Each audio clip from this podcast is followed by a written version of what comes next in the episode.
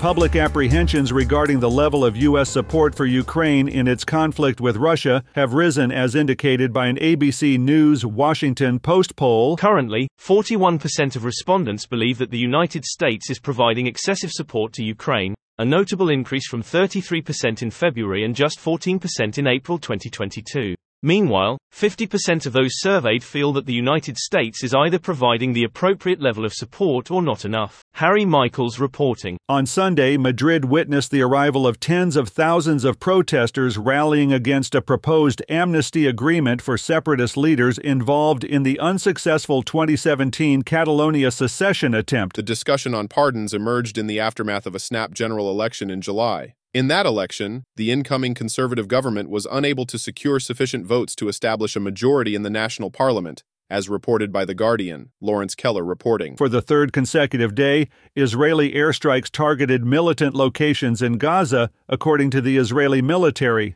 This ongoing violence marks the most recent episode in a surge of hostilities occurring during a delicate Jewish holiday period. Over the past week, a series of intense confrontations along the Israel Gaza border has heightened concerns about a potential escalation, reminiscent of the brief conflict between Israel and the Palestinian Islamic Jihad militant group that occurred last May. Benjamin Wright reporting. On Sunday, a coal mine fire in southern China claimed the lives of 16 individuals as reported by local authorities. The incident occurred at the Shanjiaoshu coal mine in Panguan, a town located in Guizhou province. Preliminary findings from the Panzhou city government indicated that those who perished became trapped when a conveyor belt caught fire. This information was shared in a statement posted on social media. David Lang reporting. This is the latest news headlines.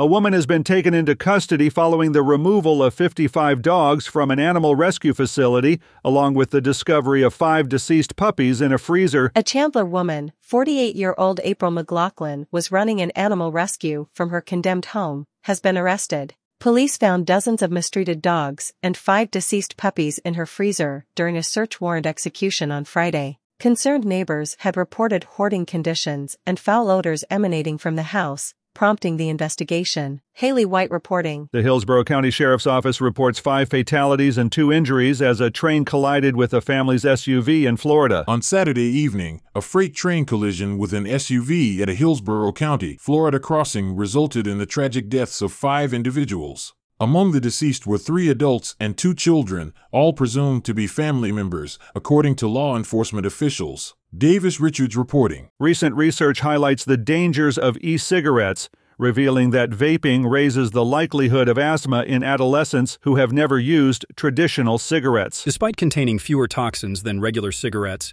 e cigarettes still contain a harmful blend of chemicals that can elevate the risk of respiratory ailments, according to experts. Asthma leads to symptoms such as wheezing, shortness of breath, chest tightness, and coughing, Kyle Norris reporting. Former President Jimmy Carter and his wife Rosalynn Carter unexpectedly surfaced in their Georgia hometown on Saturday, marking a rare public appearance as they have largely withdrawn from public life due to health issues. The Carters attended the Plains Peanut Festival, their first public outing since it was announced seven months ago that Jimmy Carter would be receiving hospice care. They had only attended two events together the previous year. Liam Williams reporting. And that's the latest news headlines. I'm Allen Edwards.